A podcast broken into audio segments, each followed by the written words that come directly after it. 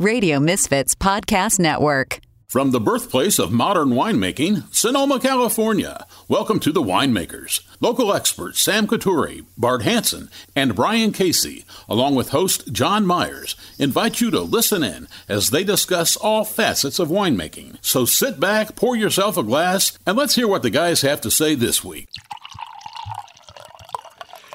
Oh, what a nice pour. That was beautiful. That was a good guest pour. Hey, welcome to the Winemakers, everybody. I'm John Myers, sitting with my good friends Bart Hanson, Brian Casey, and today our special guest is Jillian Johnson from Onesta. You're living in Napa. You've I've been really enjoying your wines at the Girl and the Fig for years and years and years. So hey, welcome to the show. Thank you for having me. I'm really excited to be here today. Are you kidding me? This is perfect. Well, Brian was probably responsible for bringing your wine into the girl and the fig. Well, obviously you were responsible, but Brian came probably came across his desk, right? I don't. i- It's possible that Jillian's wines were in there when I came in. I don't know. you were you were the first person I talked to about him. I, I believe. Okay. Yeah, it's been so long now. I know. Eight Was he- years, was he seven hard on- years. was he six hard on years, you, something Like Jillian? that. He was, No, you he was know, pretty easy. Like, Well- oh yeah, I'll I'll get back to you and stuff like that.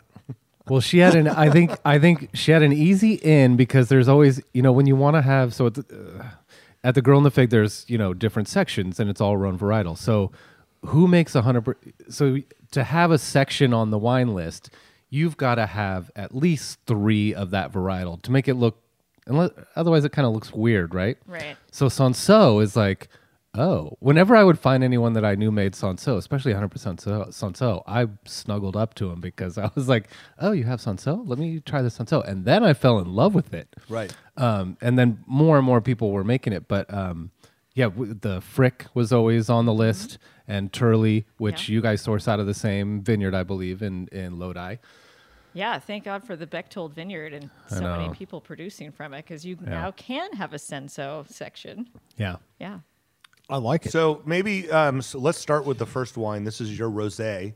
Um, could you kind of start? And that's a good introduction to the Bechtold Vineyard. That um, you know there are a lot of people out there who probably aren't familiar with it. Yeah, absolutely. The Bechtold Vineyard is this smallish 25 acre vineyard planted out on the west side of Lodi. Sorry. We got That's all right. Yeah. We have an intruder. Yep. It's Molly the corgi is taking care of a she's so cute. uh, I know. So cute. good puppy. Okay, so so it's all 100% senso. The vines were planted in 1886. So th- the whole Bechtold vineyard is all Sanso. The whole well, the Bechtold vineyard that we refer to the senso plot, yes, but he also Okay. has Chardonnay and I believe some Cabernet as well. But Ooh, they're interesting. I'm not sure if they're labeled the Bechtold vineyard or Right. Yeah, it's a totally separate zone. And this is in the Sacramento Delta. So Yes, it's yeah. actually, you know, this is an island essentially that um, it's on, correct? Well, the, the delta is really important Right. for Lodi as a whole. Right. You know, to make it an actual high quality wine growing region, the delta is like an air conditioner, just like the the San Francisco Bay is for Napa Valley. So we get that important diurnal temperature swing, where you have, you know, that at least a 20 degree differential from the daytime heat to the nighttime low, and that's what really helps the the fruit retain its acidity and and crispness in the wines eventually. Yeah. Yeah. I mean, Brian, we, we've been out there, uh, and I guess we didn't really do the Delta. We kind of scooted across Highway 12, but um, you Yeah, know, we you- ran all the way up 12, all the way into Victor. You you ran? Well, No, we we- we went and did a podcast in Victor. we with- thought it was Oh, yeah. strange that we're you know we started on Highway 12 and ended on Highway 12, Right. but a lot of turns in between. um, but yeah, we're we spent a little time over there, and it's just an incredible area. And and um, we met met up with Tegan Pasalacqua and and um, uh, Marcus uh, Bokish as well over there, and kind of took a look around. And it's one of those areas that you know v- uh, a- a lot of our listeners or people out there that you know have been drinking wine that's labeled California or something like that. Probably have had Lodi wine, but I think it's only in the last I don't know ten years something like that where you'll see winemakers like Tegan and yourself kind of dip into Lodi and go, wait a minute, there's something going on here that most people don't know about. That these vi- old vines, Right. high quality fruit, low yield. The soils there, you know, resistant to phylloxera, and so you've got these old old vines. Um, yeah, you got some. 1886, they first planted that. That's when they first planted it. Yeah. I mean, and that you've got 25 acres of Cinso down there. yeah. It's actually, we haven't found anything older planted to uh, Senso. So in France, phylloxera wiped out all of the old vines. South Africa, they do have some older Senso plantings, but nothing that dates back that far. So we're claiming that this is the oldest Senso vineyard in the world. Period. Mic drop right there. That's that. Seriously. Wow. God damn it. right? No, that's great. That's incredible. It is out in Lodi, not Yeah. even very far from uh, Sonoma here. where And we're recording. and do the Bechtold family do they farm other crops out there like a lot of the farmers do? they did originally. Okay. Yes. Right now, the the farming is actually contracted out to Michael David Winery. Oh, okay. Yeah. Very The- good wait, the- farmers. The, Yeah. whole uh, the whole vineyard. The 25 acres. Yeah. Wow. Okay. Yeah. Yeah, I mean that. Uh, Tegan had mentioned all the vineyards that Michael David was farming and how they were definitely, you know, doing it the right way as far as Yeah. he was concerned. They are. Um, They're doing it. They, they keep it organically farmed. They're not certified organic Mm-hmm. right now because none of us are forcing them to go through the paperwork. We don't really label. But they are anything. doing it in practice. But they are doing it in That's the practice. key. and you know it's it's a very old vineyard we do have some vines that die back and have to replant Mm-hmm. and uh, kevin is who's managing it he actually goes out there and makes sure that they're being hand watered because there's no irrigation in the vineyard whatsoever so for Wait the- a minute. Okay. So I'm picturing a 25 acre vineyard. Yes. And you're saying hand water. So either you have a pail or one of those like things you water your garden with where it comes out and looks like- think or that's- you Okay, have okay. or That's you what have they the use. longest hose I've ever Well, no. seen in my life. there might be you know a modern piece of equipment involved Right, called an atv exactly. So like a And what do you do? You just have Well, the E an ATV, with a has, hose. A, has a big tank of water on the back uh-huh. with a little hose that comes off, and then you can Wow. drive through the vineyard. wow. Very Water modern. Brian, we gotta we gotta get you out in the vineyard a little bit more. Well, yeah. Like if I don't see irrigation lines, I'm thinking if you're watering by hand, then you're that's a laborious process. That would it sounds definitely like. be. it's still a lot of work. laborious Yeah. process with the guy on the ATV going up and down every row, you know. um, Yeah. to hit everything. Yeah, I'd need a I'd need a some headphones and some good music. That that's like an all day I'm project. sure you right? can get the headphones. If you want to go water by hand, you can get head- headphones. It's all Hey, okay, Brian. Take me down. You know, before before we started recording, you and I were talking, Jillian, and um, reading a little background on you. There's a, a, a quote that says that uh, you had been you held an associate winemaker position. First of all, you'd been working at, uh, and interning at wineries in Australia and South Africa. Then you had a uh, associate winemaker position at Bonnie Doon in the Central Coast. You've been blending plenty of your geeky and artistic interests as a technical winemaker ma- maker for Lafort, a French uh, company. Yep. And then, essentially, in essence, quote unquote, she travels up and down the West Coast finding solutions for other winemakers' problems. And that is that indeed is the job I want. You give- I, what I gotta say is, I'm glad that you and I don't have to do business together. And that's nothing personal. You understand what I Yeah, mean? yeah, exactly. You're good. Nothing personal. It's just, but I mean, that is just one of like the coolest resumes I've ever heard. It's Uh, really and fun. honestly. You know, I enjoy working for uh, Lafleur, a French company, and we do winemaking products. You know, wine is one of the last beverages out there that doesn't have an ingredient label on it. Uh, wait. And when is that going to become Well, a thing? You know, our government's not so organized right now. So I- Some- I think some we've people- got- People are pushing for uh, at it. least I a know they couple want to years. see ingredient lists on. Well, wine. some people have some people have already adopted it, right? Ridge has been doing it for a number of years. No, and Oh, you're right. I think Yeah. there's another handful of people out We- there doing it. Of course, those are also people who are doing it without anything, and Well, becau- you know, are, I mean, Right. look- Yeah. well, Well, Randall, We um, did it at Bonnie Doon. yeah. So I was part of, I think I was one of the first Yeah. winemakers to actually apply, you know, send in a label for approval with an ingredient label on it. And I remember getting a kickback, you know, reject, revoke, we can't approve this label. It says you added tartaric acid. Huh. I'm like, have you looked at your guideline regulations? Tartaric acid is clearly stated on your approval list. So it just once again taught me how disconnected the people that are approving labels are from Right. How It's did you work actually that allowed. out? Well, I sent in a copy of. I Actually, I I then went to the full extent of I'm going to explain and reference each ingredient and take it back to your chart. And for a while, actually, they told me that they had my letter like stapled on the wall as the gold standard for anybody else that sent in. a Well, letter. Good because for you. well, because you know what the other option is is the other option is you send it back and hopefully it goes in front of somebody else's desk Mm-hmm. because there's stories in the wine business throughout where you know you submit something and it's you've been submitting it every year for the same eh, same thing and it's always approved and then all of a sudden you know rejected. That that happened with the uh, spelling of my senso. So the first Yeah. vintage that I released under the Onesta label, sent it in with the L, and totally approved. And then I switched winemaking facilities, and of course you have to then resend in the label for approval. And they rejected it and said you have to spell senso without the L. So that's why on our labels we don't have an L. on How our is the senso. logical? How, what's the legal way to spell? Since so, I thought it was with an L. I haven't actually resent in the the label because we haven't moved. Sin salt? but- So it's you know the French way of spelling it is with the L, but uh, evidently our government the And there are first other that, people that do yes spell it with the yes, L, and I've seen their labels. right. They yeah. they had a good Again, very it's a bizarre. matter of whose desk it goes Yes, across, you know. Right. and- exactly.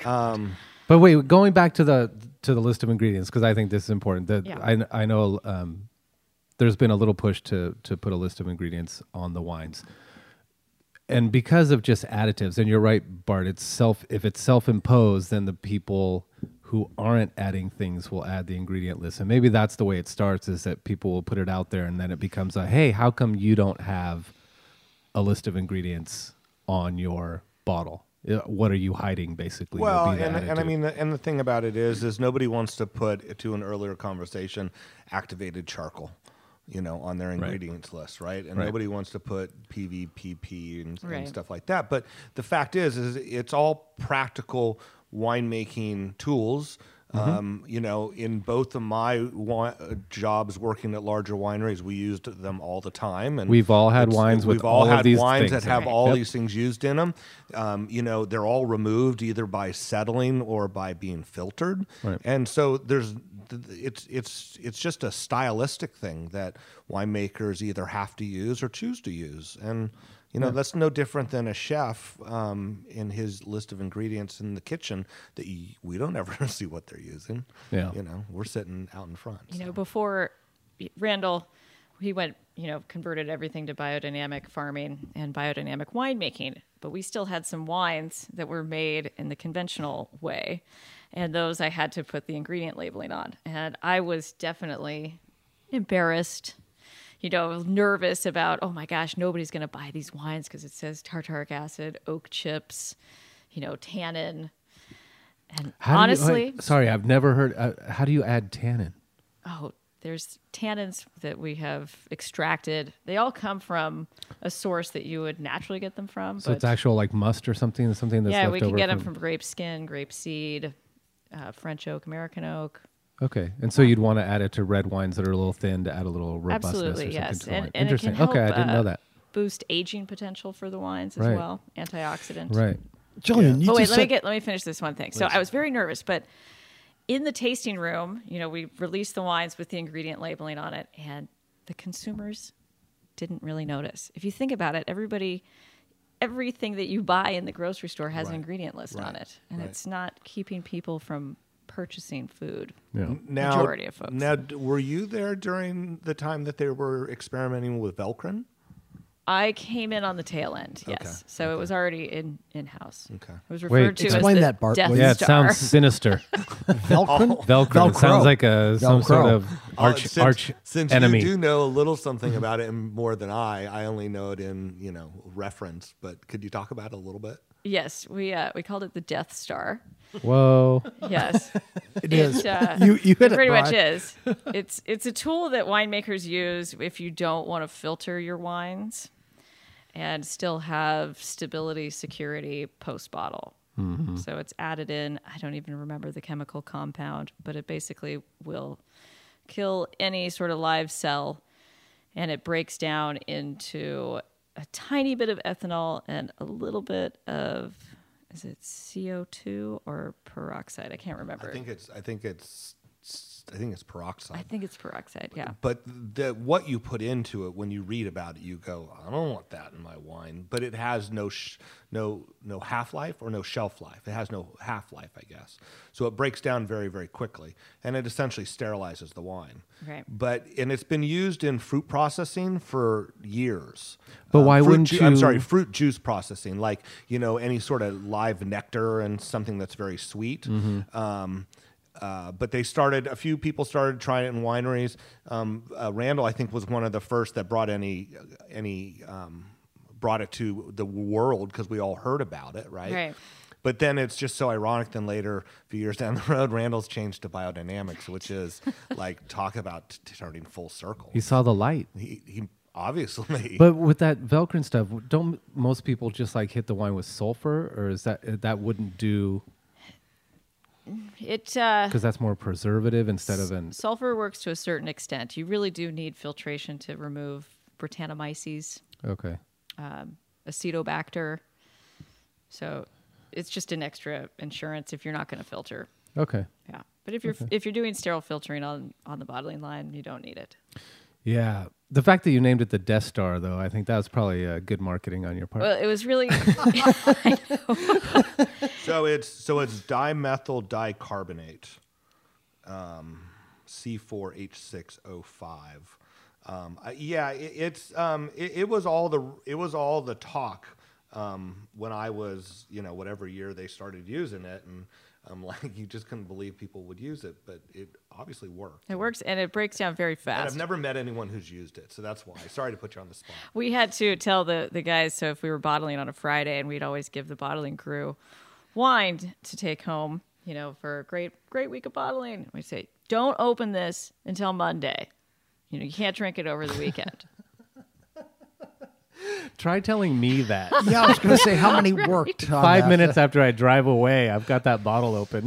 Yeah, Okay. so there's like a 48 hour window when you're not supposed to drink the wine after Velcrin's at it. okay. All right, so so we dove pretty deep there. Um, let's go back to the rose. Well, we should say that we love Randall Graham and Yeah, love we Bonnie do, doing absolutely. it. um, and Oh, I learned so Yeah. much from working with Randall Yeah. and everything that we experimented with. You know, it was, it was a lot of fun.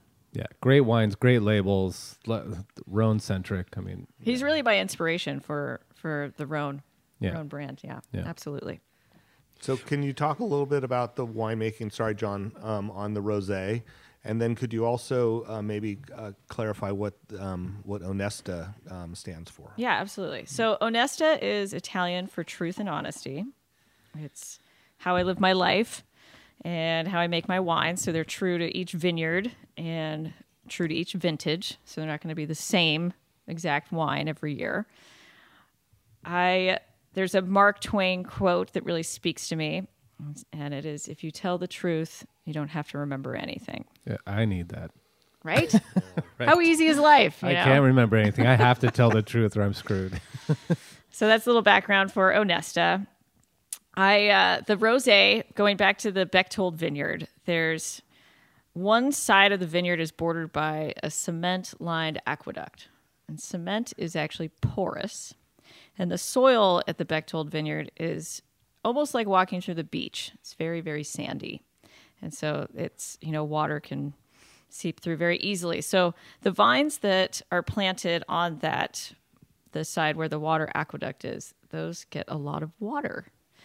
It seeps through the cement into the sand and just gives those vines water all throughout the growing season. And you can see they're they're definitely much bigger than the other vines further away, and they produce a lot more fruit.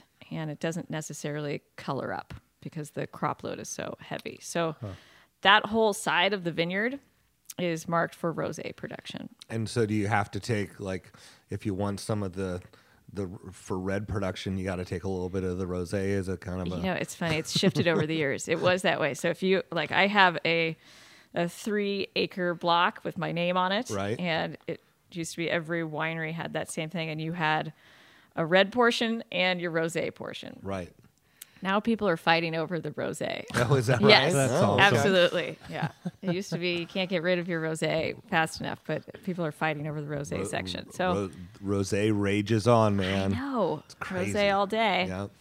So for for our rosé, the uh, it's ba- basically fifty percent Sanier and fifty percent rosé harvested just for rosé. Will you explain that for people that don't know what that means? Sanier. Yeah.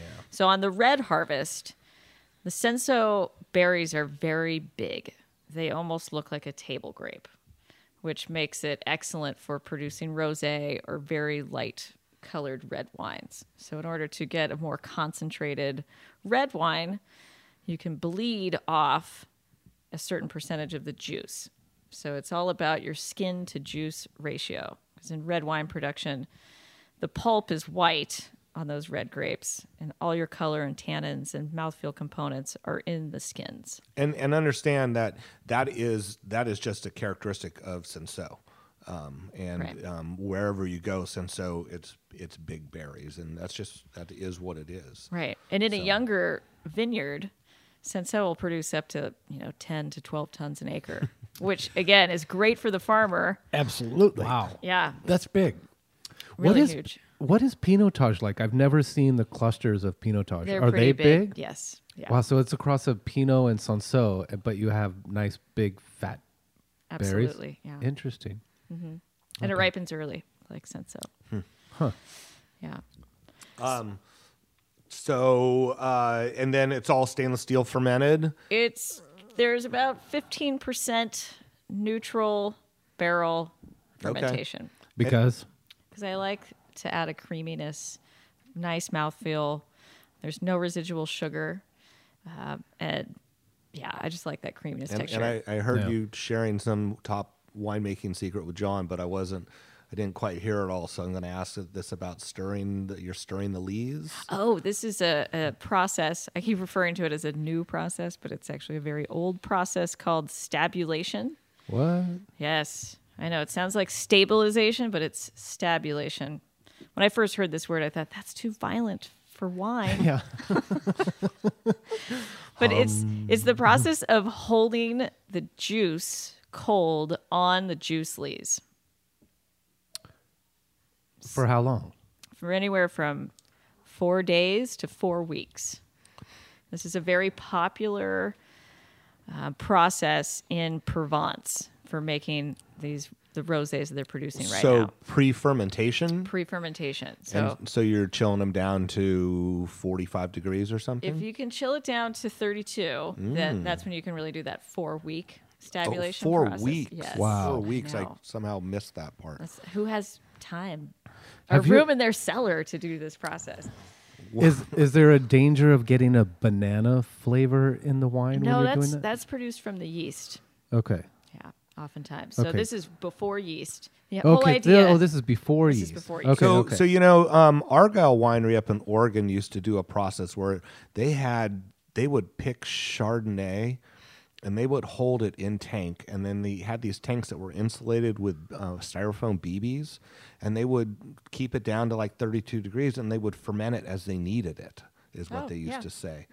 Um, it's, I mean, I I never. I don't know really if they, quite under- they probably didn't hold it on the juice lees. probably not on the leaves, Yeah. but so anyway, to go back to your So point the- about being on the Yeah, leaves, the whole idea. It's very similar to surly aging. You know, where, where we're stirring the wine on the yeast lees. So you stir on the yeast lees to break up those yeast cells. The nerdy term is autolysis of the yeast cells. So you're getting out all the mannoproteins, and those mannoproteins give that silky, you know, long finish to the wine. Uh, the juice leaves are a little different. What we're finding that you extract from the juice leaves is more of a like a grapefruit, passion fruit aroma precursors, wow. thiols, what we call them, thiols. So Those of you out there that thought, you know, we just crushed grapes and put it into a bottle, I think Jillian's going to teach you a little lesson today that winemakers are crazy. we're crazy, and I'm fortunate. The French company I work for has a really awesome research and development team. Yeah, they you have know- really cool lab equipment machines I know, to and- and- analyze all this stuff. and by then- crazy, I mean crazy. I love when winemakers talk like this because I know that they're s- they're so into what they're doing that you kind of you feel good about drinking their wine because you know it's it's well, yeah. I mean, Jillian's probably one of the more technical um, Right. winemakers we've had on. You know, I mean, Dave Ramey got pretty geeky with us, and, right. Oh, he could, um, yes. Yeah, and Richard Arrowwood um, also. But um, yeah, you're doing a good job. There's a this is going to be some good conversation. I, li- after and I this. always think of Paul Hobbs like that too, because just because I had done a lot of events, at, excuse me, at, at Paul Hobbs as a caterer, and and I could tell by the way everything was such in the kitchen when we would go cater. They'd actually put down paper on the floors, and then every little sugar caddy had like exactly six of this and six of that. and I Very thought, precise. I I was I knew that that sort of precision went into the winemaking as well. yeah. Yeah, and I love that. So I don't actually do the stabulation for my rosé. Oh, never know. mind then. Okay. I know. because I was looking for grapefruit and passion fruit Right. immediately, and I actually got some passion fruit out of it. So The- um, it's a lovely wine. It The really style that I is. make it in is more guava, a little bit more tropical. Uh, Okay. yep. And again, I do a little surly aging, so post fermentation, stirring on the leaves to get that mouthfeel. So On those old on the neutral barrels. This is a richer version of like a more serious rosé, I guess, Mm-hmm. than what we're seeing out there now with those very light colored, tutti frutti, right. crushed A- by the pool. Yeah, fruit and acid. Well, I would. I can tell you that I would still crush this by the pool. Oh, excellent! Good. Okay, I, d- I don't think you're too savvy for me. fabulous. Is it a It's patio delicious. pounder? Yeah, th- I've always I loved don't know Jillian's about that. rosé, and this is you know no different. It's good stuff. It's incredible. and we only make about 250 cases of it, so yeah. not a whole lot. Yeah. And then so the Grenache Blanc. A Grenache to move Blanc. on to the next wine. Yeah, Grenache Blanc. So I first, when I first left uh, Bonnie Doon Vineyards, I took as much of the Bechtold vineyard fruit as I could afford at the time, which was four tons, and that kind of led me to Lodi. Okay. And then over the next couple years, I was introduced to Marcus Bokish, who is Oh, just such an amazing man. He just lights up as he walks through the vineyard. He's so passionate about grape growing and Uh, Marcus, if you're listening, we're gonna have to get a hold of you. Yeah. No, or let's go back. That's what I mean. Yeah. okay. Good.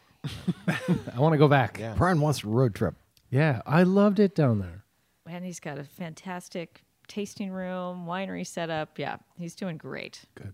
And so I was introduced to, to Marcus and saw that he had Grenache Blanc planted and definitely wanted some of that. He didn't have any available the first year, so I worked with his organically farmed Viognier, and that was just beautiful. I still have a couple cases left on online for sale of the Viognier, which is still holding up, and it's a 2013, which is remarkable. But Nice. Viognier has a way of doing that. Back to the Grenache Blanc. So he has a vineyard. It's called uh, the Clay Station Vineyard. Internally, we call it the Los Colinas, the Hills Vineyard. It's actually located closer to like the Sacramento County line. So north, north Lodi. So is it still e- okay? okay, So It's- is it still East Lodi? It's East Lodi. So it's northeast Lodi. Northeast Lodi. So is it? Um, let's see how my reference goes. Is it near Dogtown, or is that farther? oh, I'm not sure. What, Dog patch or dog Dog, dog Patch. dog patch. Is that what I'm it not was? sure if I know. Okay, what let's- dog let's- patch is, but it's- Patchdown. It's I near don't know. Galt. It's near Galt. It's okay. near Galt, Okay. yes, Okay. or So- in Galt. And the soil profile there is just spectacular. It's, you know, when you're driving to Tahoe and you see those red hills, Yeah. it's definitely got like a red hue to Oh, it. really? Yes. How interesting. Yeah. So it's, it's just beautiful soil, high in minerality, um, low in nutrients.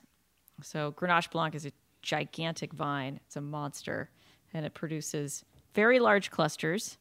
There's a theme here. Can you tell I like large clusters? Yeah. And I cannot lie. Um,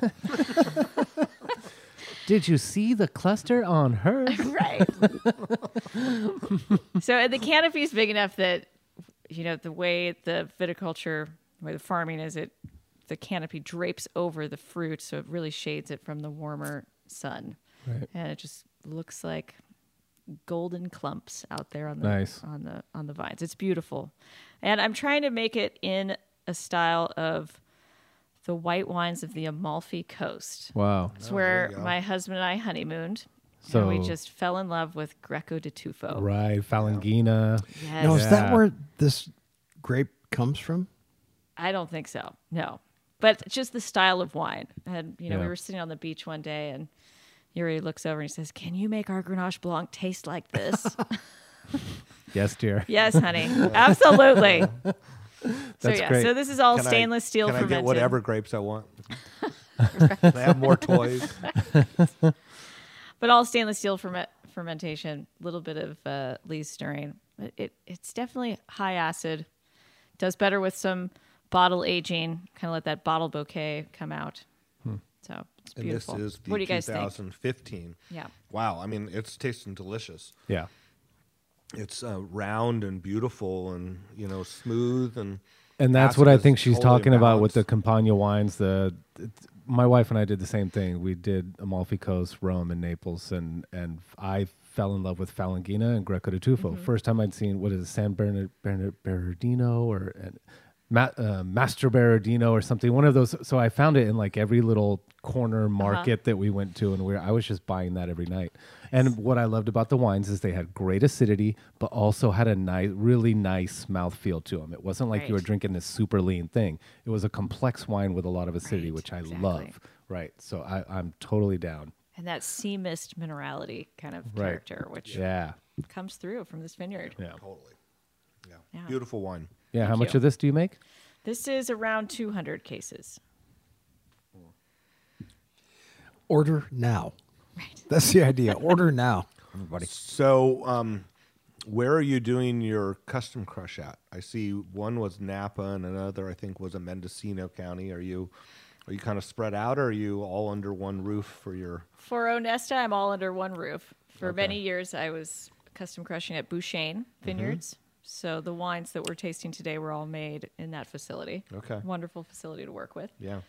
Uh, my working with Lodi fruit and the earlier ripening fruit kind of um, came at the same time as a lot of their Pinot harvest. So Oh, wow. yeah so they were trying to not have as much conflict during that time so i've moved out to a new place called miocene and that's down in american canyon Oh, okay. And there's just a couple of us there and they have some really really good equipment Oh, that's nice. yeah Poulenc to stemmer Yeah. you know And it's nice when there's not a when it's not a chaotic crush, custom crush Right. place. You know. and i get to go in and do a lot of the hands-on work Yeah. which other places aren't so keen about with insurance and whatnot so Right. Well, it's, nice you get a, if you're getting a lot of Lodi stuff. Are you pretty much picking before most people? oh yeah Yeah. i'm the first in Yeah. That's good. the You get in there, winery, all yeah. the equipment's clean. it hasn't been used in nine months. people are kind of bored they're But see, waiting you know for the y- excitement the other thing is that for you, harvest is just as crazy for you. Plus, you have your own wine. We're like some of the barrel salesmen. They go around and bring beer to the wineries, and you know some of them go on vacation. But in your job, you must have people calling all the time saying, "Can All the you time. Oh. bring me this now?" all the time or panic mode. Right, My juice is brown. What do I do now? right, because you are a consultant in that way, also. yes. Yeah. Therapist. Yeah. Troubleshooter. Troubleshooter. I like That's the Yeah. term therapist on there. Seriously, I'm sure you have to use that. Talk them down Yes. off the ledge Abs- and then absolutely. tell them Right. what you can Yeah. do for them. Yeah. We joke that I'm, I'm the one eight hundred helpline for for winemakers, especially during harvest. Well, and if let's just put it out there for winemakers that want to get a hold of you in that way, um, instead of going through your Onesta website, how can they get a hold of you? Oh, through through the Lafort website. Okay. Yeah, absolutely. My email, Jillian.johnson at Lafort.com. com. Cool. Pretty easy. no cell phones over Right. the uh, over the internet. Yeah, absolutely. Yeah, it's all okay. Believe me. Don't don't do that. I saw that somebody wrote to Sam this week and said, you know, you guys talk a lot about converting land from standard practices to uh, organic practices. How long does it take? What exactly do I do? Where do I learn how to do it? We want to go organic and Was this Well- in specific reference to Melanie down? no, it was in Oh, okay. just in in the fact that I guess I missed that. they um, that Uh-huh. inherited some land and wanted to change the practices. So they Well, did it's- right to Sam this one. week. It, it's, Interesting. It starts off with three years of just uh, pulling the uh, band aid off of, uh, you know, no, no herbicides um, and um, a lot of paying attention to what's going on, you know.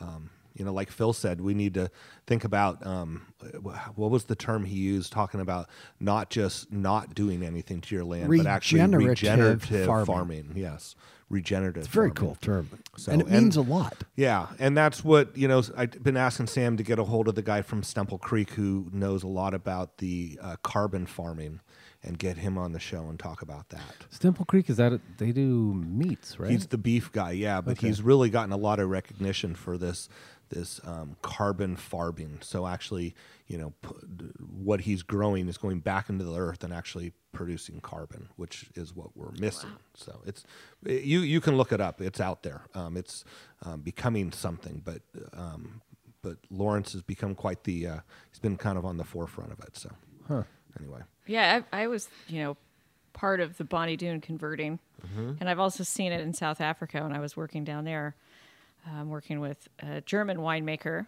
who studied biodynamics, and we were converting a s- very small farm from vineyard, which was basically a vineyard with a beautiful estate and a rose garden, and you know, pristine, and ripped out the rose garden, brought in some cows, and just started farming biodynamically, organically. And one of the the easiest ways to tell if it's working is your earthworm content in your soil. Yeah. So even in backyard farming, if you have part of your yard where you've been using some sort of herbicide for a while and you'll see that there's not much not many earthworms there. Even within one year of just applying compost and working with the soil, the earthworms will come. yeah. I mean, it's it's it's an interesting conversation. You know, just recently they announced that um, City of Napa has outlawed um, uh, Roundup type products, herbicides, but it is only for you know city Public use, properties and yeah. public use places. Well, but it's a that's good. step It's a in the, start. step in the right direction. You know, Sonoma talked about it. I don't know if they actually committed to Uh, it or they not. did, but I think it's also again just public um, park area. Yeah. Um, I think by the side of the road they can still do exactly what they want. But you know, it's interesting. I, my my mom's side of the family has a dairy um, out in uh, Valley Ford. Um, they're third or fourth generation now, and my um, uncle uh, Rocky was always just a just a dairyman, you know, and they Good name for a dairyman, by the Yeah, way. he, matter of fact, he asked me once. He goes, "Should we plant grapes out here?" I said, "No, you shouldn't plant grapes out here. You know, you no, you guys. It it would have been it would have been a stretch for them. And and in fact, there's some amazing vineyards out by where they're at, and maybe that some other generation will start it. But what they did do is they converted to an organic dairy and um, and it took them some time and it took them to get used to it but in their case it was the way that they could actually start making money because the organic milk because of clover became so Right. um, uh, popular so um, but, Clovers you know, everywhere. we need we, Ubiquitous. we need changes like that you know to really kind of Do you it. guys all- we need Diageo to say or or Constellation to start say they're going to start farming without Roundup Right. That would be interesting. Do you look for organic or non-GMO uh, stickers on everything you buy? Uh, I can tell you, I can stand up right away and answer that question because if I bring anything that's um, GMO into the house that ends up in my daughter's lunch, which I make every morning, my wife will have my head. So you're saying that you look for the stickers, right? Yes. well, I mean, I do. yeah. I Yeah. do. But do Oreos count? well you can get there's ones that there's ones that um, I think it's Trader Joe's that are um, like all organic, non-GMO. Yeah, they're not as or- good. I know, but they're close. they're close, and then you s- you survive the night. I did a lot of work in the cookie industry, and I can guarantee that Oreos are the number one cookie in America, and everybody loves them just the way they are. I don't like them. I don't like the way it leaves this film on the top of my mouth from whatever That's the lard or milk. whatever crap it is. and that's it in is there. large. now. Sorry. or it certainly was. I mean, Nope. everything has changed the last Sorry, few I'm- probably I'm- not years. it's I'm probably against not lard Nabisco anymore. today. Sorry, not going to do it. so let's okay. move on to a beautiful Cinsault, also from the This Bechtel is what I've been waiting vineyard. for. This one is farmed organic. Reel it back in. Yeah. Thank you. Thank you for adding What that in. there. vineyard does this come from? This is from the Bechtold Vineyard. Yeah, this Oh, good, is okay. this is what we've been talking about. This is what you get at the Girl in the Fig. Yeah. and you said you're are you currently pouring this uh, by the glass of the girl in the fig? Yes, this is by the Outstanding. glass. of No, I Grown don't Fig. want you to put it in my spit glass. I'm sorry. And Jillian, how did you come up with that cool little symbol for the O on Onesta? Oh, the symbol is this really fun Celtic symbol. You know, it was kind of. I think thought it about, was a compass. Think about how do you describe, how do you put a visual to truth and honesty? You know, the white label, you know, the background definitely helps. And then I was just looking through symbols, and this Celtic symbol is awesome. It's the it's four circles, and they're connected by a fifth circle. So it's really all about balance. So the four circles can be the four elements, the four seasons, and then the fifth element brings everything into balance. Truth, honesty, and virtue. So Beautiful. for us, the Wait, were we talking about virtue? It says that's it's right here, man. Truth, honesty, and virtue. oh, okay. Well, I like the Virtuous. virtuous. Okay. so the four circles were Onesta. It's really the weather, so Mother Nature, the vines, the soil, and then cellar aging. And then I'm the big O. Yeah, I was wondering if that was That you. brings That's everything cool. together. awesome. and it kind of ties back in in uh, what was it kindergarten? Kindergarten, I was uh, nicknamed Miss O for obstinate. Wow. I know, so No. it all ties back to How kindergarten did that for make me. you feel? Are you an only child? no, No. Okay. Were you the Eldest. baby? No, I'm the oh, you're the eldest. oldest. Yes. But Wow. she was the most Wait, obstinate. what does it being an only child have to do with being obstinate? What, Bart, you and I both have only children. So do I. And it's okay. And it. So no, no, but I Maybe- am an only child, so that's what I'm. That's concerning me. That you kind of And are you're used. obstinate. You're used to the world revolving around you. right? I, I Not know at that's the way it all. works in my house. At least my daughter has figured that out. Same Well, with you myself. figured it out. Jillian obviously did. Bart hasn't. I guess I did too. I tried. and I'm obstinate also. No, the so I world can revolves around identify with Dane. that. It- Yeah. The world definitely revolves around. No, I, I love the label, Jillian, and I love how you said the you specifically thought about having the white label and like uh, I mean j- just every degree that there's levels to everything, and and you seem to take things to another level. Try to think it through. Yeah, I love that. Thank you. You know, we talked to a lot of people about their labels, and you know, Peter Mathis, his uh, s- stoner college roommate, did his, uh, you know, twenty some years ago. Well, I mean, that's his term, um, you know, and and he's he's kept it and he's expanded on it. Uh, you know, we see people who, well, we've seen the uh, latest round from um, imagery in Benziger. Now I've seen that not not only on the Sauvignon Blanc, it's across the entire line of imagery grocery store products now. Well, that's the no. So, so those that that's just four wines. That Is that imagery it? thing. Yeah. Okay. Um, and that's the nationwide thing, and then but the- you know, the- I will say that And they the new changed it a the new bit. Benziger label. Um, I think is quite beautiful. Um, as much as I have disdain for the new imagery label, the new Benziger label's um, really beautiful. It's uh, it's a circle, and within the circle, there's all sort of like references to the rising sun or the moon, um, uh, to the earth. You know, I mean, they are still the wine group is still farming. You know, they're still using their sustainability. Um, uh, farming practices and Oh, so good. So um, they're it's good. stealing They're- from Jillian the circles know. and this. well, You know, I it's gotta a- check this out. Yeah, it's a single circle. It, it's it's a, it's a nice looking label. It's it's and it's kind of relevant. So um, it's a nice update for them. Okay, I just tried the Sanso. Can we talk about it a little Yes, bit? absolutely. So we talked a little bit about the saignée process, or what Mm-hmm. we call bleeding. So that happens right as we harvest, and then it's very simple winemaking after that. Senso actually ferments much like a Pinot Noir; it ferments very fast. So I s- will sometimes see a, you know, an eight unit or eight bricks drop overnight when when we start fermentation. I do use yeast, um, so it's not a wild wild yeast fermentation, and it's generally sits on skins. I find between three and four weeks, so it's an extended um, skin contact time So it's it, is it that the fermentation slows down, or is that you l- lock it up and just leave it alone? I lock it up. I do, you know, one short wet the cap, Mm-hmm. pump over each day, and just trying to get more body, more texture from those skins Try and since it's get- such a fast, rapid, crazy fermentation. right. Try to get it to. f- I, kn- I know sometimes I find wait you're waiting for it to fill in. Yes, Yeah, exactly. yeah. yeah. Um, yeah, it was. It's lovely wine, and and um, it it it's so it's so unique in flavor, um, and I've never really. Um, I guess because I've tasted so few Sinsos, I don't have a lot of points of reference. So this has kind of become my point of reference. Yours is the only one I. Well, Frick has one. Frick and also. Turley, So you know, those those are the only two that I've had, and I've only had them down at the Girl in the Fig. You know, it's it's really fun, a fun variety in terms of it's lighter bodied.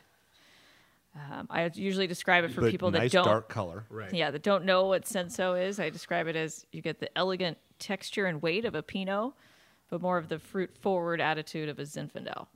And that's in the warmer, riper years where the fruit forward Zin character comes out.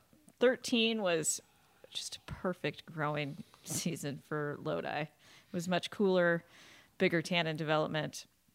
I actually get more of that Rhone white pepper, a little bit of meatiness from from this vintage, whereas the twelve was really more juicy, fruity. You know, kind of almost like stewed How plum. many cases of this do you make? Around four hundred. And what does this retail for? This retails for thirty five. A steal. Can we talk about what it's like out there having Rhone varietals and trying to get on by the glass lists at restaurants? It's it's a challenge for sure.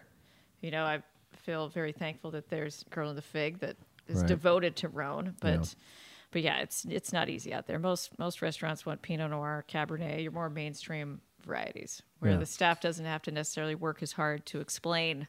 You know, the wines that I make are educational. God forbid Right. somebody should have to explain about a wine when- Right. when you're asking about it. Yeah. They Sorry almost about have that. to come with a tech sheet.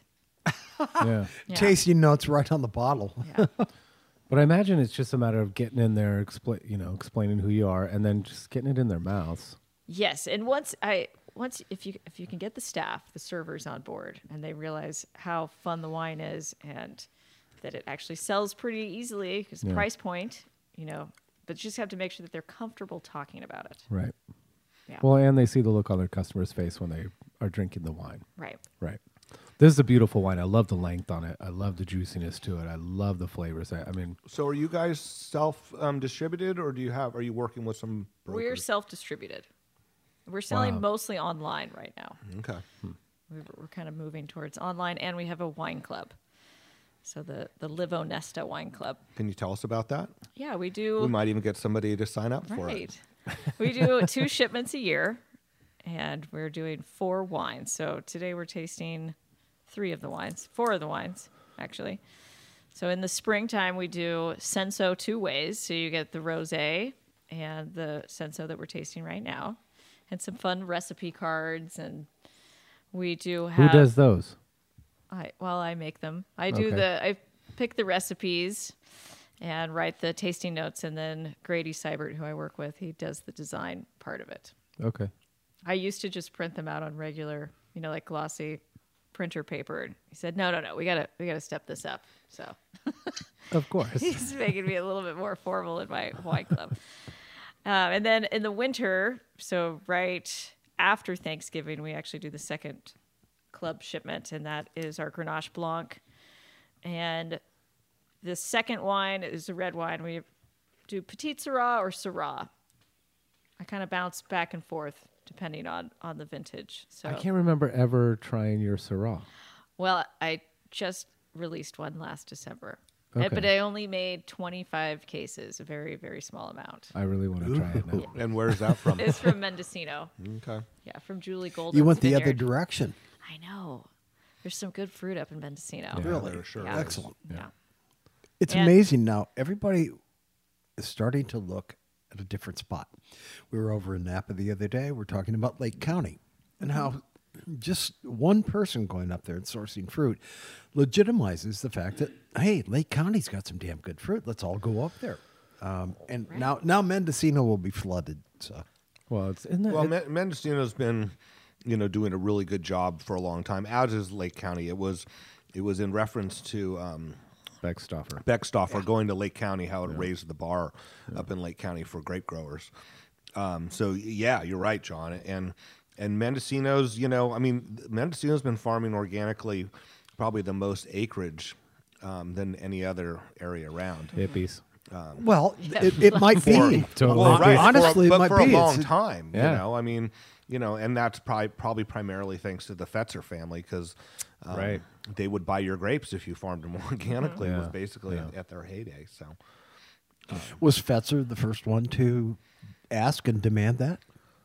I, I, uh, I don't know because there were other organic wineries up there. I mean, the Fetzers go back, I think, to the 60s. So I, I don't know, John. I'd have to sit in front of the computer and, and reference that. My, my brain's not quite there. I won't make you do that. yeah. Well, then what? Uh, Campovita took over the Fetzer property, correct? Well, And- yeah. and that's Sebastian when- Donatello, Se- uh, guys? Sebastian Donaso, and that now he's at Bonterra, Right. Um, and making some great wines there, um, and one of the most beautiful vineyards. Bart and I stopped there on the way back from Mendocino. Yeah, and that was the that was the property that Jim Fetzer actually planted, and that was what was Ciego. And now Jim has moved to Lake County. He's right on the lake, and he moved Ciego up there. But Hmm. Ciego was like the first, like this is the way a biodynamic vineyard can be if you're willing just to throw everything at it. I know it's and amazing that just do you're it in that right. vineyard. It's it's. I mean, it's what you imagine, kind of like in a movie, what a vineyard looks like. I mean, everything is just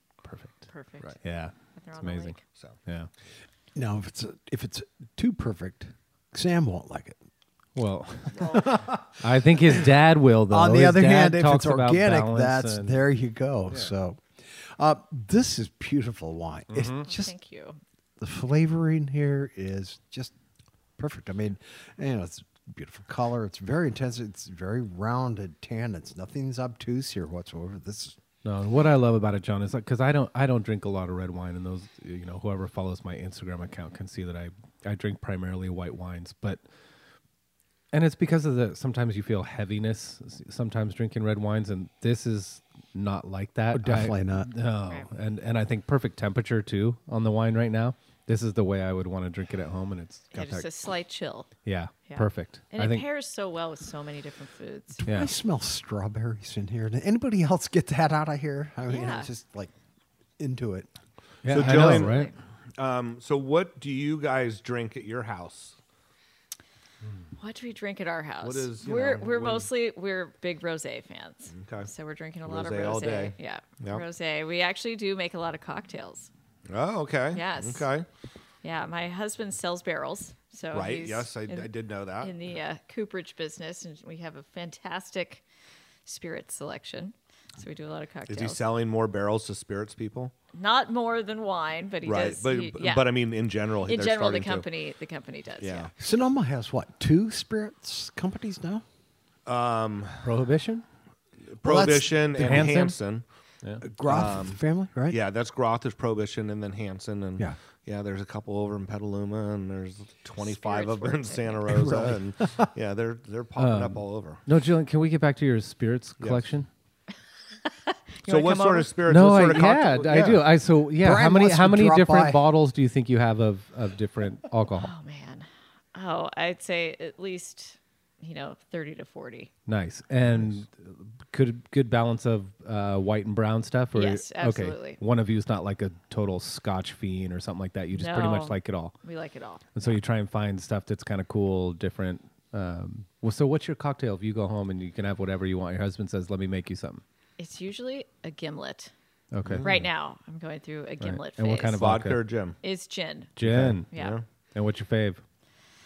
Favorite gin for the gimlet because the lime really takes over, you know. So I just use Hendrix, something Okay, just little baseline, puke, you yeah. know. If I'm doing like a, a mixed cocktail like that, Have you ever had the Saint George Terroir? I have, I really like that. and that that deserves something much more subtle because Right. it has so much aromatics on Yeah. its own. yeah.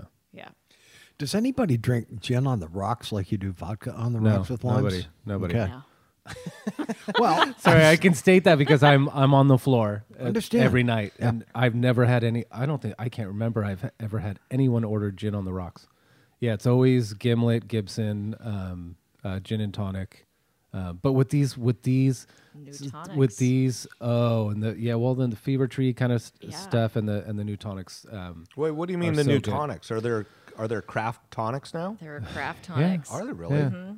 Lower in sugar, just better flavor. Oh, really? overall. Yeah. If you haven't had Fever Tree, if you're into tonic or if you're into ginger beer and you haven't had Fever Tree products, then it's- you're seriously missing out. And I'll get another plug out to Oliver's Market because I love Oliver's Market. But if you want Fever Tree products, you can go there and get pretty much every one of the products that they have. But Fever Tree was created by it was a gin maker, and I fre- I think it was Plymouth Okay. it was Plymouth Gin, and they were making a high quality gin, and they said that there's no one out there on the market that's making a tonic that is good enough for our gin. We feel like there needs to be a better tonic, and so they just made a tonic, That's and then exactly- yeah. other different lines. I think they do a bitter lemon too, that's really good for certain applications. Ooh, I haven't tried Um, that one. Yeah, well, over you know over the winter, I got more into spirits because I it's cold. I crave brown liquor, so I was drinking bourbons and ryes. Um, so getting a little more into the Manhattans and the old fashions. So uh, Absolutely. I think as I'm getting older, you know, I never used to be like that brown liquor guy. now I'm like that guy who's like, hmm, I'm getting Well, old. you know, fashioned it, or- it, It's relaxing. Well, Right. It's, it's funny. We used to always joke when you go on a sales trip is that there's the wine guys and then there's the booze guys. Uh-huh. And when you would go at the end of your week or your sales trips, they'd have a general sales meeting. So you'd been out with the wine guys all week, and then on Friday, it's everybody's there, and you'd look and you'd go. Booze guy, booze guy, booze guy, wine guy, wine guy, booze guy. you know, there's just yeah. I, when we have large parties, when we have companies that come in and take over our, our private dining room, they, um, you know, they, uh, I, it kills me when I we have these really beautiful wines for them to try, and you have a guy that's, you know, he's drinking four, and they'll order doubles. Let me get a double gin and tonic, and they'll order four of those instead of drinking some incredible wines that we have for him. But Yeah, that's that's heartbreaking. you know, I the- know the there's ad a time indu- and a place. I the guess. ad i- industry is uh, all booze guys. That's it. I mean, vodkas, scotches, the best, of course. Of liquor is everything. quicker, I think, is the idea, right? I, I think so. You know, I mean, we'd we'd leave work and head down to the Drake Hotel, the Cape Cod room. Everybody had the uh, you know a pitcher of a pitcher of vodka on the table. It was just okay. Pour your own and A different version of bottle service. pitcher of yes, vodka. absolutely. You know, and like a big bowl of limes, you just squeeze three or four limes in there. Yeah, Yeah. wow, amazing. That- Okay, so that's before I knew about wine. Something the opposite of, of, of vodka. Let's try that petite Syrah. I know which which we I, did we talk about it when we were recording about the Syrah spelling, or was that before we went on? That was before we went on. Okay, so Petite Syrah normally P E T I T E and then S I R A H, correct? Yeah. But this one I noticed Jillian has spelled it S Y R A H, like Syrah the grape, and so that sort of led to the conversation of oh, it's uh, you know like Syrah, is it a Rhone varietal? Is it not a Rhone varietal? I think even Rhone Rangers, right? The organization does define it as a Rhone varietal at this point. Yeah, if you do some Well, research under online, the- they do. I, I believe they do, and a number of associations do. But you know, Petite Syrah is grown in a lot of different places. Yeah. Um, I am trying to stick with the the Rhone theme for for my wine brands. That's why I spelled it with the traditional Rhone spelling instead of the correct.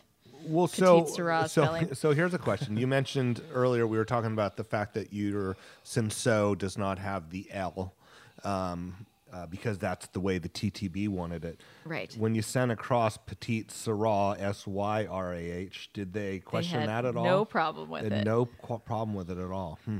Interesting. Yeah, Beverly was working that day. Right. You know, it's what they, it was a Friday afternoon. You know, they used to always say you Just never wanted sign a it. Cadillac that was made on Friday afternoon. and I know why. So, Jillian, where are you getting the fruit from? so for this the is petit my Sirah? deviation from Lodi. yeah. I have been making some wines for another label at, at Trace Saboris for for a number of years and gotten to know Julie Johnson there. And no, uh, no relation. right, actually, my mom's name is Julie Johnson. Wow, weird. I know. So occasionally I'll call the wrong person in my in my phone, text Julie Johnson, the winemaker, something about you know family business. Right.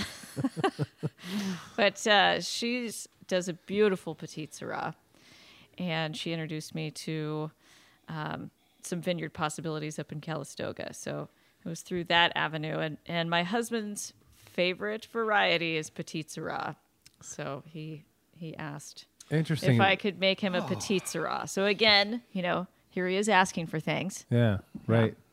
and, he I'm gets 'em- following through.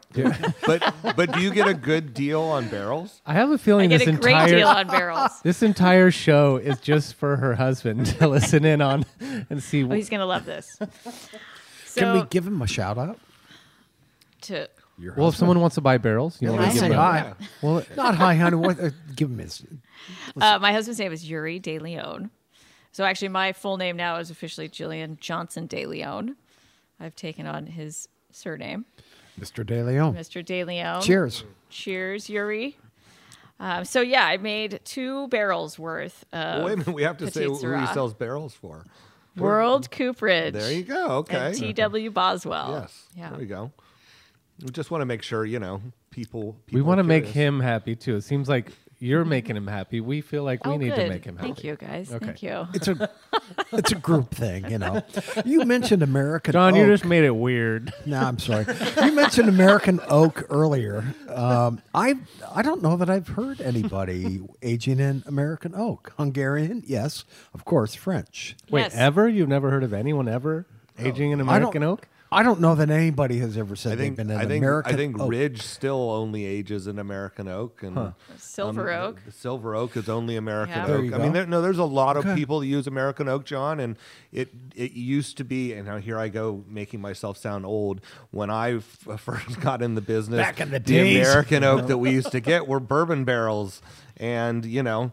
They would come and we would um, empty them out, get a little more bourbon out of the bottom because it'd be shipped across the country. Did you drink that? And then, and we did Yes. drink that. Yes, we did. What do you think? Um, but they were they, they were bourbon barrels, you know. Um, and then they started making bourbon barrels, but they started toasting them, not firing them. And then um, then they stopped aging them in kilns, and the barrels got even better. And World Cooperage is was like the leader in research for that. I- Absolutely. I, got to go on a week long trip through Missouri, and all these Sorry technical about that. tastings. Oh man, it was it was it was an amazing trip. We went out to forests. We did tasted research. We went to the Cooperage. I almost died at the Cooperage. That's a whole nother story. for another podcast or what? well, it's because can you imagine what a Cooperage looks like in you know the middle of Missouri? No disrespect to Missouri, there's no Cal OSHA there. There's you know there's extension cords going through doorways. And Oh, stuff, yeah. and banjos hanging. Very large tools. Believe me, Right. I know. But but I've to, been there a lot. But t- my point is, is that American oak has come a long way. There's probably a lot of people that use American oak and don't even talk about it. Well, let's talk Uh, the about dirty why. little um, secret. so let's talk about why you would use American oak then. American oak, I find, is excellent at giving notes of vanilla, almost like an autumnal spice as well. You know, and it gives uh, like a sweetness perception to the wines. And, So- and old, you know, we're talking like 15 years ago, American oak got this bad rap for giving a dill, like a vegetal character, almost like a bitterness to the wines and it's really come a long way. You know, people are actually aging or seasoning the oak, you know, out in the stave yards for 24 to 36 months, and that helps with that dieback, that dill character, and and the toasting regimes. American oak is very very useful for for different wines, and especially Syrah too. I think I think some of the Rhone varietals benefit from it. But actually, we didn't even talk about the oak in the Senso. Um, No, we did not. That is all used French. Okay. So no new oak at all in the Senso. I just want the the flavor of the fruit to come through. it does. Yeah. Yeah. So the Petit Syrah is really the first time I've first wine in the lineup that I use any new oak. And what percentage of new oak is it? It's fifty percent. Okay. And I asked my husband, I asked Yuri for the most, you know, high impact, obnoxious American oak barrel he had. And he had to go to their Australian cooperage, Heinrich. So this is very, you know, for those of you that are very green, you know, conscious out here, this is like the most ungreen barrel. The The American oak is seasoned, aged. Actually, it's not aged, but it's, you know, sourced from Missouri. It's shipped over to Australia and seasoned in the yards in Australia. You know, formed into a barrel, toasted in Australia, and then shipped back here. I think it's flown back on a C four. one of the biggest ships, one of the biggest um, uh, air. I wonder passenger if it ships actually ever. goes around the world because, like, when they harvest the trees and they ship it, they probably ship it from the East Coast, and then it goes to Australia. eh, But then Yeah. once it's in Australia and the barrel's been made, it would Right. make more sense to bring it straight to California. Well, now does right? the Right. price reflect that travel time? It's an expensive barrel, yes, but It does get travel mile points, however. So you can bank on that. but I think this barrel was perfect for this wine. I this was the first time I worked with this vineyard. This is in Calistoga off uh, Bennett Lane. It's called the Esperanza Vineyard. They also have Cabernet and Grenache planted there. And it's a very small, I want to say it's only like 4 or 5 acres of petite and very small berry, so very different than the rest of my wines, and very tannic. So I really wrestled with this wine. It was like an arm wrestle to almost the week before bottling, trying to get those tannins to to tame down. So it's a Well, the big. tannins- What'd you do then? Oh, we They uh, just I- tamed? I, worked with some finding agents, you know, to be totally honest about it, and the finding agents helped helped remove some of that tannin. Yeah. But that's what, I, you know, Petit Sirah used to be my favorite varietal. I think in, when I was like in my mid 20s and 30s. And what I loved about Petit Sirah is that it almost was like four or five different wines. If you opened up a bottle and you tasted it right when you opened it, 10 minutes later, half an hour later, an hour later, every time you tasted it, it tastes like completely different wine. Right. Because it's just there's so much going on. Yeah. And there's so much fruit. I mean, this is like like blackberry cobbler to me. Yeah, I mean, Totally. it's kind of in Petit Sirah's makeup is that it wants you to open it and not be satisfied until you know a couple of days later. Because Well, it and then does you get evolve to the so end much. of it, and it's got like graham cracker, chocolate, marshmallow flavor. Like it almost moves into a dessert-like thing. Right. At the Well, I end. think that I think the tannins are very much in check with this, and they're all Yeah. real fine grained and real rich. Yeah. Um, and th- you know, fifty percent new oak, um, and with the obnoxious barrel as you called it, I think. Yeah. Um, it's n- it doesn't appear to be you know overpowering by No. any means. It probably gives it some of that richness. But you and only you sweetness. said one barrel. You only So made, it's two two barrels for this one, 50 cases. So Okay. I have one neutral barrel and one brand new barrel. Gotcha. Okay, Yeah. and then blended. Okay. That's the hard part about making smaller volume wines is I don't have a lot of playroom with the oak. Right. you know when you're when you're doing larger lots you can source from a couple different coopers get a couple different toasts and I mean, and that's add in the that that's the complexity, amazing so- thing is like what Jeff Cohn told us, like when he worked at Rosenblum, how he could do these barrel trials, and he feels so confident in his barrel selections because they did so many trials, and they were big enough that they could do like ten barrel barrel trials. So they'd have, Yeah. you know, ten cooperages each with ten barrels, because it's hard when you're small to do a trial or you don't again going back to another friday afternoon barrel you know every barrel is hand toasted and if somebody gets distracted or the fire's a little hot your random barrel might be not exactly what you Deep think toasted. Hmm. it is right it might be more deep toasted you're right so um so yeah you it's it's it's always a little bit of a gamble absolutely that's why knowing your cooper is very important I like the concept of a You know your Friday Cooper. barrel. i know my cooper Do you guys barrel age any cocktails? we don't Have you no, ever thought he about doesn't that? have any of the small The t- the smaller No. vessels. no, Okay, so you'd have to go party style, like on a like a big one right. yeah okay. that'd be a lot Yeah. It would be an awful lot. Even a pony keg of cocktails would be. Yeah. we do have a keg of rosé at home Wait a minute. yeah Of your rosé? absolutely So you on put tap You can tap it. Uh, there you go. You can really? it at your bar? it's in our it's in our fridge Your It's keg- your converted. little Our kegerator? little Did you drill a kegerator. hole through the front of the fridge? Yep. the, oh my god! Every time you open your mouth, I fall more in love. Sorry, you're. remember yuri's yuri's listening my god! we didn't mean this to happen, my friend. so did you bottle a percentage of the rosé in kegs? no we just had a It's little bit only left for your over own, yeah okay, yeah. a little bit left over, and I thought I want a keg of that yeah, on tap at my house. yeah. It's it's right right now we have Guinness on tap as well. But you don't you don't I keg want to any come of to your, your wine. house. Okay, you know. got Guinness on tap. Yeah, I like. So that. you're not kegging any of the wines though for um, No, I haven't ventured For into that distribution. Okay. yet. I'm- thought, it sounds like you've thought I've, about it- it. yeah, though. I have thought about it, but it's you know I have a full time job outside of Onesta right Yeah. now. So well, it there's would- people that take care of it Oh, for you. no, you know, not really. We, hap- we happen to know some Aren't you of making them. billions But and that, billions? you know, Yeah. that takes a little bit of piece of the pie out also. Uh, well, not necessarily, because I remember this when when I first saw wines going into kegs.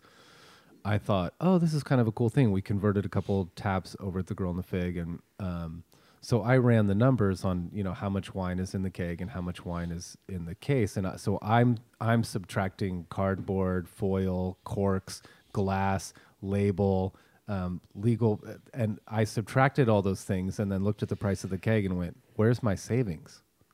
It didn't really. Right, It yeah. wasn't translating and so i didn't see i thought there was going to be a real cost benefit in in the kegging for, to to the i guess the middle person be- in between the you know whoever made the wine and the consumer but I, there wasn't really a lot of room there um, and i was surprised by that How about with um, probably has to do Uh, with the accounting system.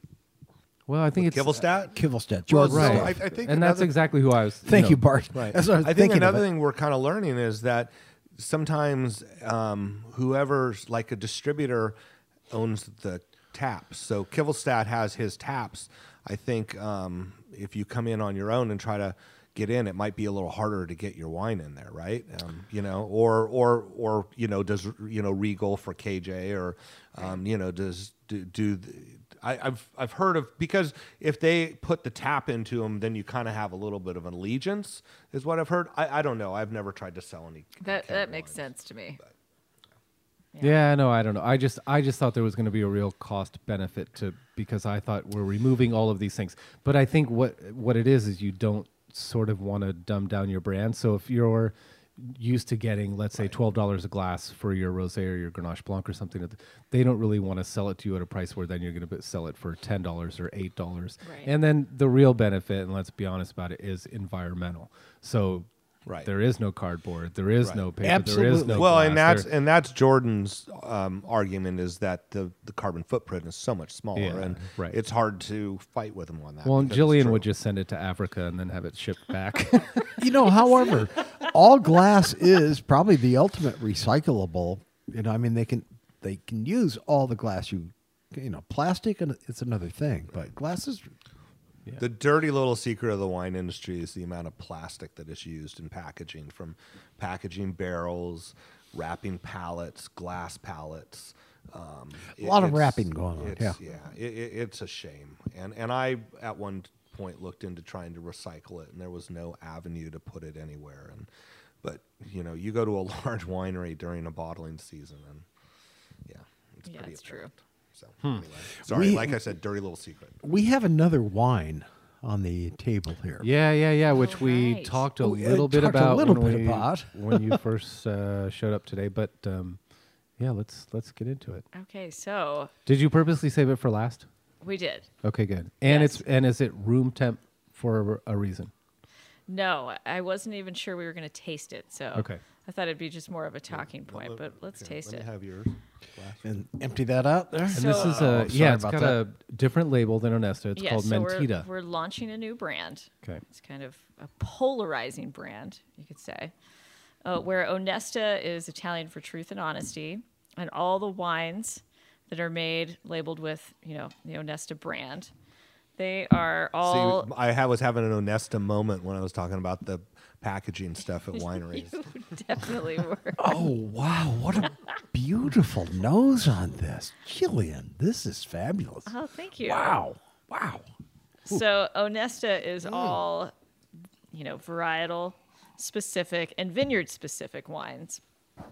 But I, while working for Randall Graham at Bonnie Doon Vineyards, we made a lot of blends. And I love the art of blending different varieties together to come up with, you know, the perfect wine, a very well balanced wine. So my new label is Mentita. Yuri came up with this name, the concept.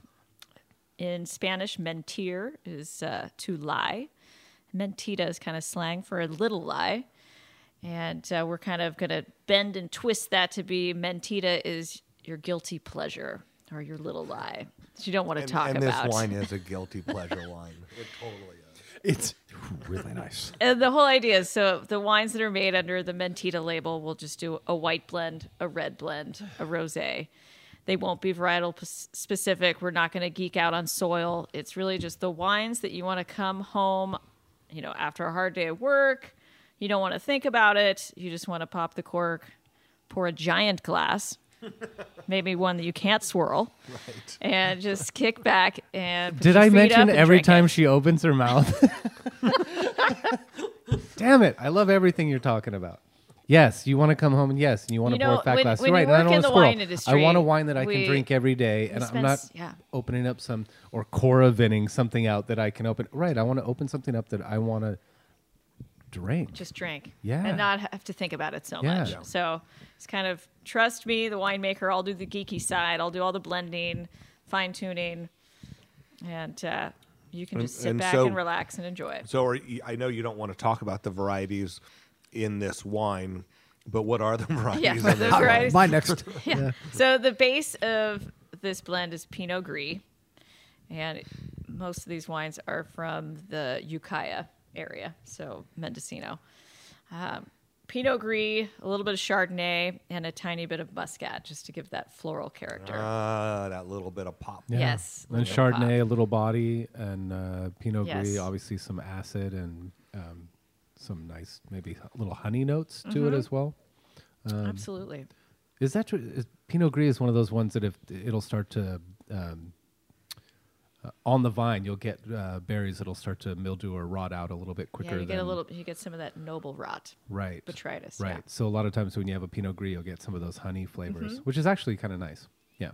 I mean, what caught me on this wine more than anything else is how the aroma just pops. Um, it's, it's very fresh and, and bright. Um, so maybe that's a little bit of the muscat. I think it's a little muscat, but the the Pinot year Gris is on this? its own was definitely beautiful. I almost just wanted to bottle it on its own. Yeah. Then that goes against the whole blending concept. It's another Onesta wine. Absolutely. Oops. That's great. And tell us about the label because it's got like a what's that movie, the Tom Cruise, where him and his wife go to those big parties that uh, they're wearing the blindfolds and stuff.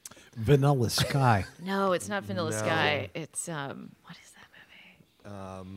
yeah, they go to the wild sex party. Or Yes, right. That's what it. exactly. co- This is what it reminds the, me of. the masquerade mask. Right, so right. it's kind of like don your mask, get into your guilty pleasure, and Yeah. enjoy Mentita. okay. Cool. Yeah, but this label is far more intricate. I put a lot. We put a lot more artistic design. And is the into red this than label the Onesta. same um, mask? Yeah, it's got a copper. Oh, c- oh, really? Yeah, Nice. so a copper capsule, copper mask. And w- and this is not available on the Onesta website. Is that true? No, it's not available on Onesta website. We're just putting the finishing touches on the web, the Mentita website, and So this wine is not even out there in the market yet. no, Okay. not yet. Thank you. So- You're a lucky man, welcome. Yeah. Brian. Mm-hmm. You are. So how Heard do it here first, folks. how do all of our listeners get in touch with you? You could get lo- go onto the Onesta website and And that's O N E S T A. Just like it sounds. onestawines.com. And there's you can actually shop online. We have a shopping cart there.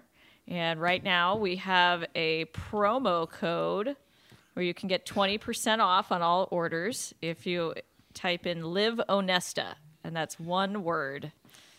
It's- Live Onesta. live onesta. That's it. yeah. Beautiful.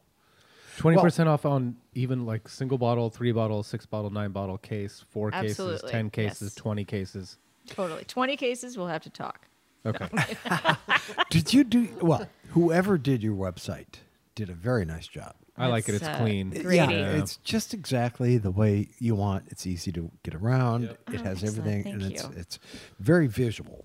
I know, and people. I just, I get so annoyed. Sorry, I'm going to rant just for a second. I get Please. so annoyed with with websites these days. If you don't have a nice nav, navigatable, I guess is that the word, Mm-hmm. um, clean website, then shame on you. Yeah, it's really hard because a lot of people you have to think they're going to be looking at it from their phone. Right?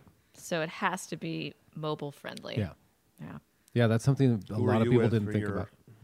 Who do you do your website through? Well, uh, Grady Seibert, who I work with, he handles the sales Okay. and marketing side. His name's he does, Grady. Mm-hmm.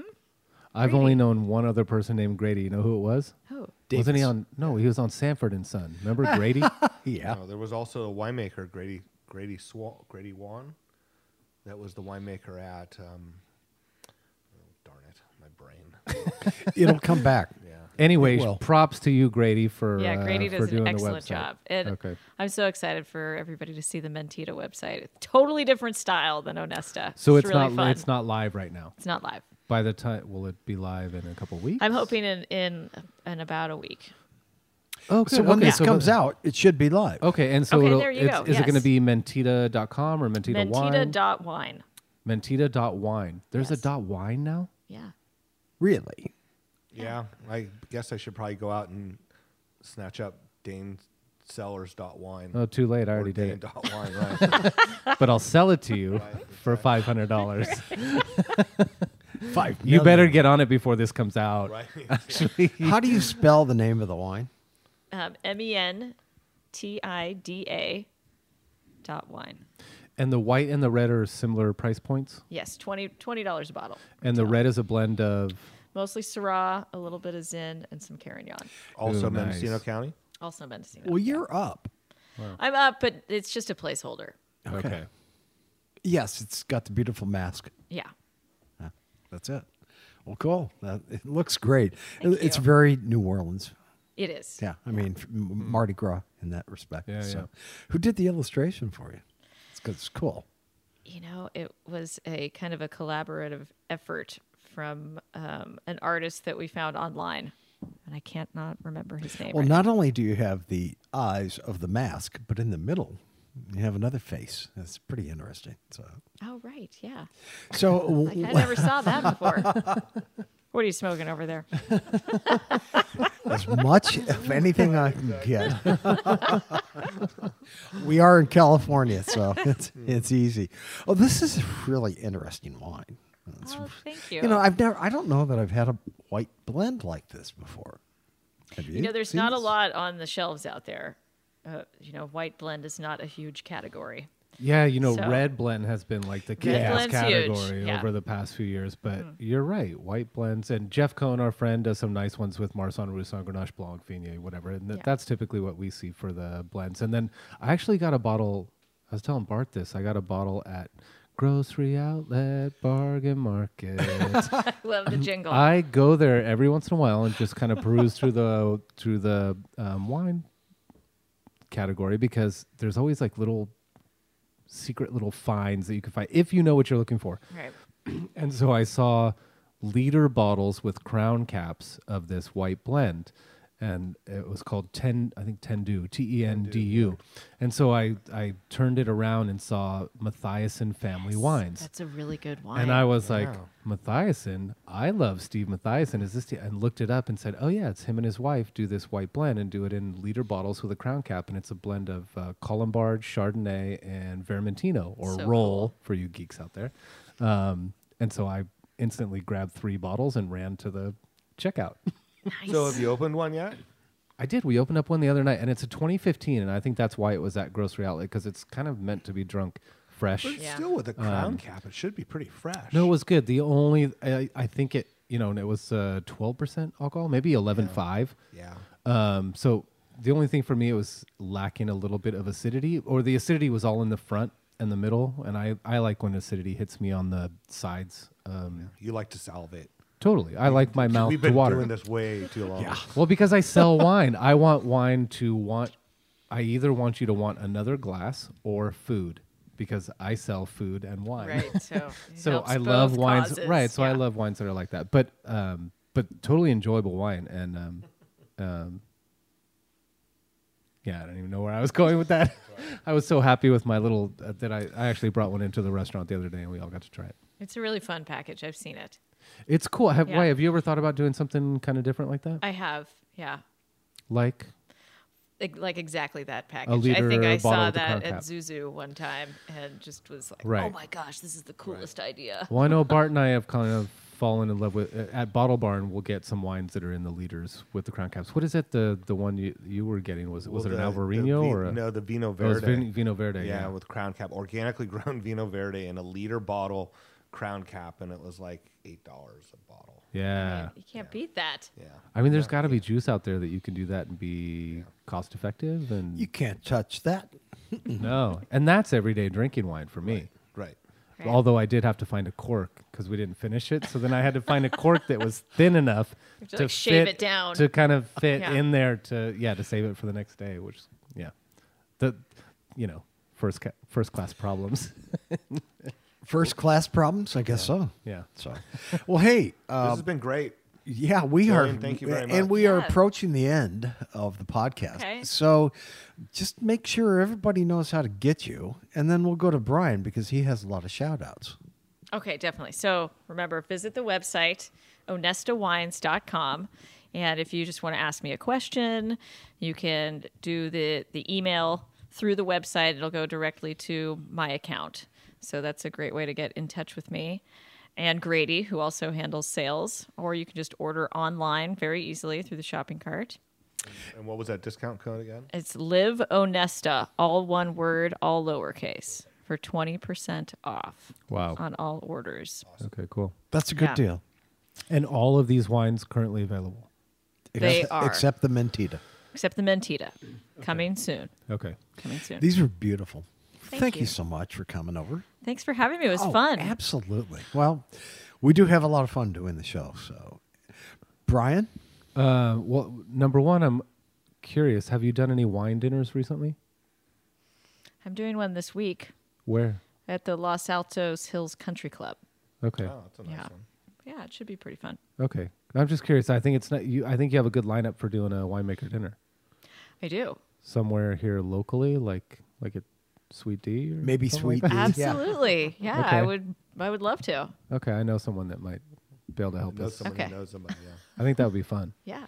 Okay. Yeah, there's something for each course. Yeah. You Right. Uh, got the you know, the white, the rosé, the light red. and the petite Big Roll bodied red. go dessert even. Right. Yeah. Yeah. I would. Okay, cool. Yeah, you know, uh, standing outside, just talking with the rosé would be perfect. Yeah. Then you go in, you start off with the white, you know, and then I don't know, it's just- you might sneak in this white blend someplace. I Right. liked it a lot. Yeah. Oh, something for everybody. So Brian, what else is going on? Um, lots of Just- shout outs ju- today. No, just uh, j- always like to get a shout out to anyone that's coming here to Napa or Sonoma and wants to do tours. Um, look us up on winezulu.com, Z O O L O O. Take you to some cool spots. Um, you know, I saw Steve Law the other day. He He's moving. He's moving. Yep.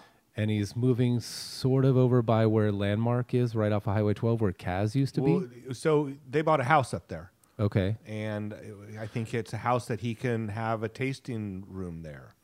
So they've Yes. yeah. Oh, you know more By than us. appointment, by appointment. By appointment. Okay. Yeah. S- Yeah. I, Yeah. Don't, I don't know what all of the you know. Well, the I mean- specifics are, but he said that yeah that you could come up and it's there's like an old barn on the property and anyway I you know I love him and Heather and and But he's not. unfortunately they'll be Are they? moving out Are of they? downtown, but- They're moving out of. Um, yeah out I of- it's said they had downtown to Sonoma. triple tripled their rent, Yeah. something like that. Yeah, it's too much money ridiculous. It's too much money Well, yeah. there you go. It's uh, the the conundrum that is downtown Square of well, so Sonoma. there will be. So of the nine tasting rooms in downtown Sonoma that have to go away, they might be the first one to have to go away. yeah Right. true Because the city true. council's decided there will be nine less. well, tasting Constellation rooms. can come in and buy 'em buy them all.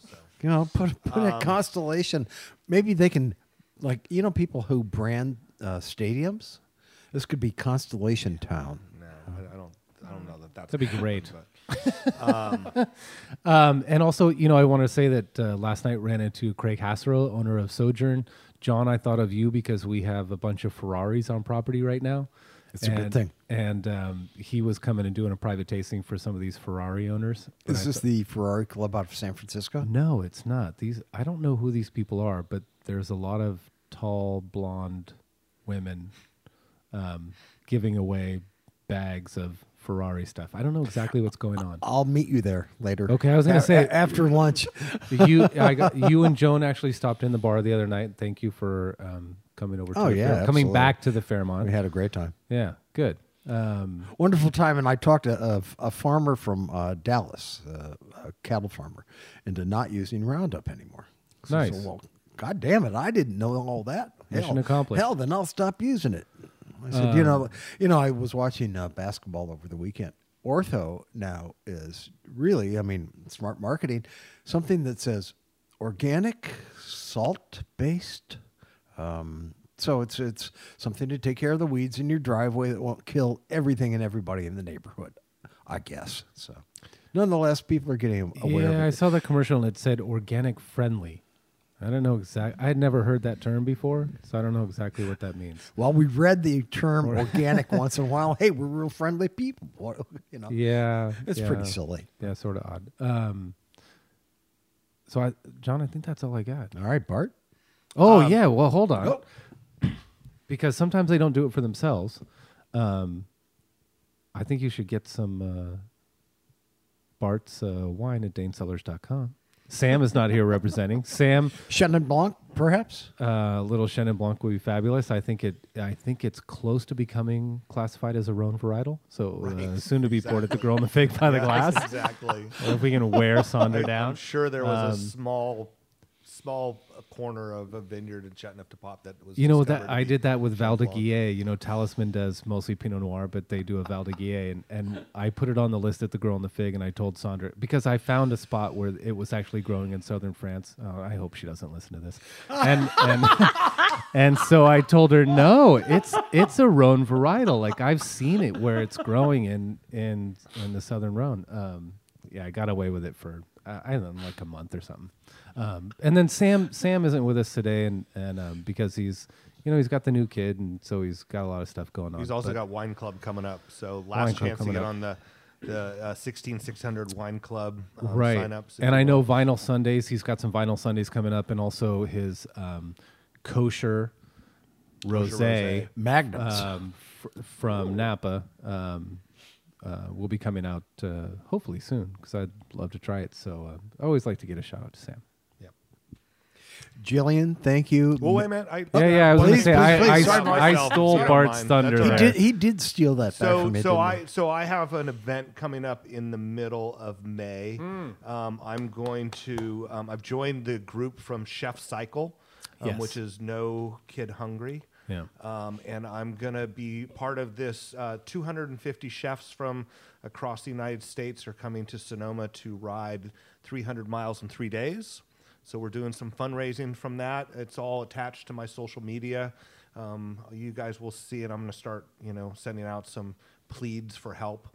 Um, but it should be really fun. And I think there's another winemaker in Napa Valley that I heard. But I think other than that, I think it's all chefs and psalms um, from all sorts of different restaurant groups, and it should be real fun. So it's called Chef Cycle. Check it out. We, if you're here in Sonoma County, we might be running through your neighborhood. And yeah, shout out to uh, Cole Dickinson, who is the executive chef at uh, MacArthur Place. Sonder and I sat down with him yesterday. So the new restaurant Layla that's going to be open in a couple of weeks, and he's also involved with that. And it's a it's a huge thing for him. He said, you know, normally guys get together once a year, like you do your uh, your trip to Austin, and you guys go listen to music. Yep. He said for him, this he doesn't drink. This is his once a year thing where him and his friends get together and he gets to see the chefs and people from other restaurants and so and it, and it's for such a great cause. Um, so yeah, he was he was talking about it yesterday and Yeah, I think Um, this is like the, his third one.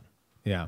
And I was trying to do the math. I'm like, three days, 300 miles. Wait a minute. That's 100 miles a day. How long does it take you? And he said, depends if it's uphill or downhill. It's like s- Tour de France. I can't even imagine those guys what they do, what they go through. I've Just add- driven those add roads another and it was 27 scary. days. Yeah. Yeah, right. All right. Jillian, thank you very much. It was Yeah, awesome. Jillian, Nice seeing thank you. Thank you guys. Yeah. Always nice to see you. Thanks for letting me get a Love the little geeky. wines. Yeah. We like geeky. We- and fun. It's all it's all a perfect thing. So thank yeah, you so what's much. great is no matter what you like, she's got a wine for you. I mean, when going from rosé to petit syrah and everything in between, so Right. yeah, Perfect. Oh, Full, great portfolio, Full spectrum. Yep, totally. OnestaWines.com, people. Yep. Mentida wine. M E N T I D A. Who's going to be the first Wine. one to buy a case of that? I don't know. We'll have to see. Well, we'll see. Probably my mom. Is that Hey happening? mom. there you go.